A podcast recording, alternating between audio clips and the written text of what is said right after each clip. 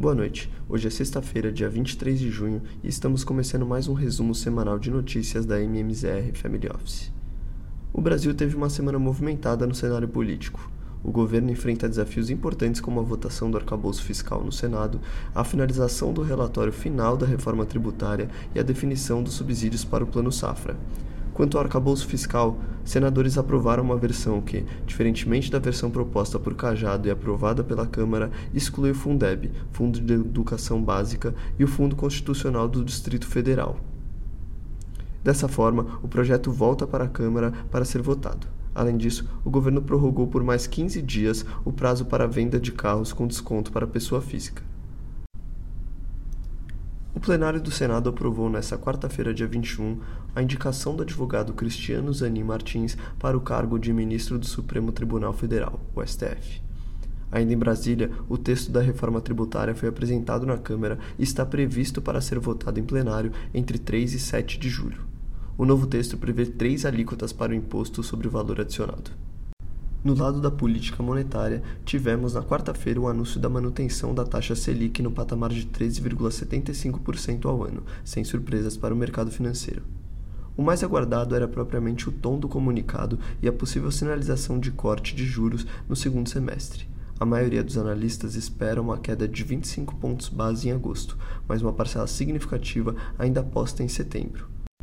O recente corte no preço da gasolina, a melhora na perspectiva do rating soberano pela S&P e a percepção de que o CMN optará por manter inalterada a meta de inflação adotando a meta contínua, deixam o mercado mais seguro para continuar reduzindo as estimativas inflacionárias, reforçando a pressão de cortes de juros no curto prazo.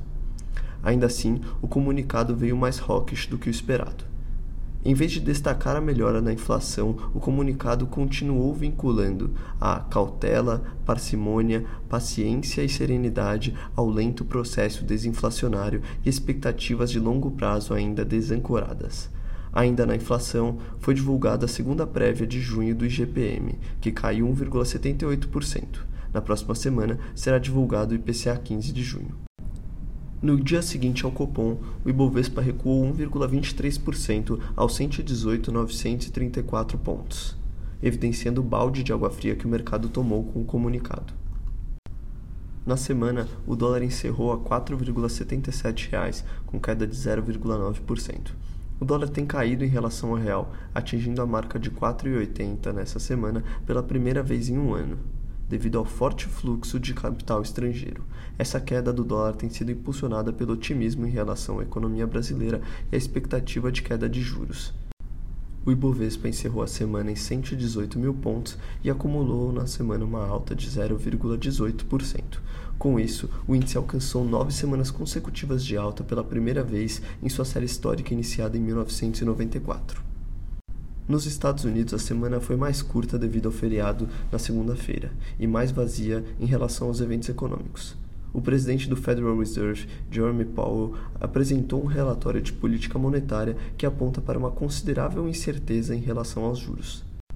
Durante uma audiência em uma comissão na Câmara dos Estados Unidos, Powell afirmou que mais aperto é necessário para combater a inflação. Além disso, Powell sinalizou possibilidade de mais dois aumentos da taxa de juros americana, gerando opiniões de outros influentes membros do Fed, como Bullard e Loretta Master.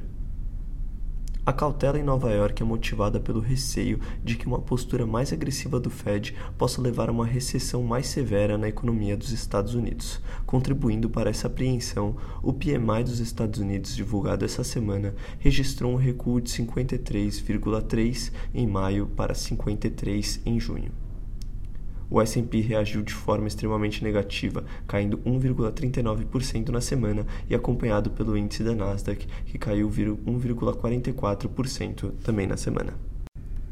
No cenário internacional, houve tomada de decisão quanto à política monetária no Reino Unido e na China.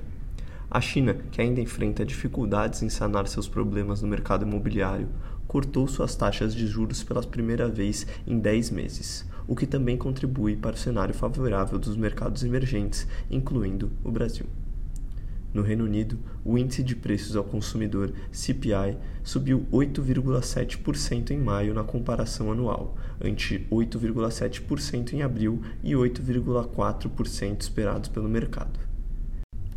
Em meio a isso, o Banco da Inglaterra acaba de anunciar o aumento da taxa de juros em 0,5 ponto percentual para 5% ao ano.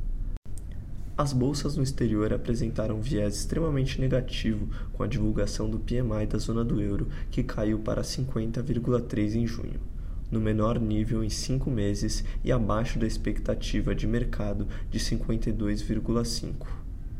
O petróleo Brent caiu mais de 2,80% na semana, encerrando a 74 dólares o barril, em reflexo do cenário de demanda mais fraca por conta da diminuição do nível de atividade dos países. Com isso, o índice Stock 600 fechou a semana em 453,14 pontos, com queda de 2,93% na semana, em virtude dos indicadores que apontam cada vez mais para uma recessão nos países europeus. Ainda hoje, na Rússia, o influente fundador do grupo de mercenários Wagner foi acusado na noite de sexta-feira de organizar um levante armado e ameaçar atacar as forças russas em retaliação ao que alegou ser um ataque aéreo contra os próprios paramilitares, informou o jornal britânico Financial Times. O clima está muito tenso no país, que agora aguarda por um entendimento entre as partes para evitar um confronto armado. Esses foram os principais destaques Tenha um bom final de semana.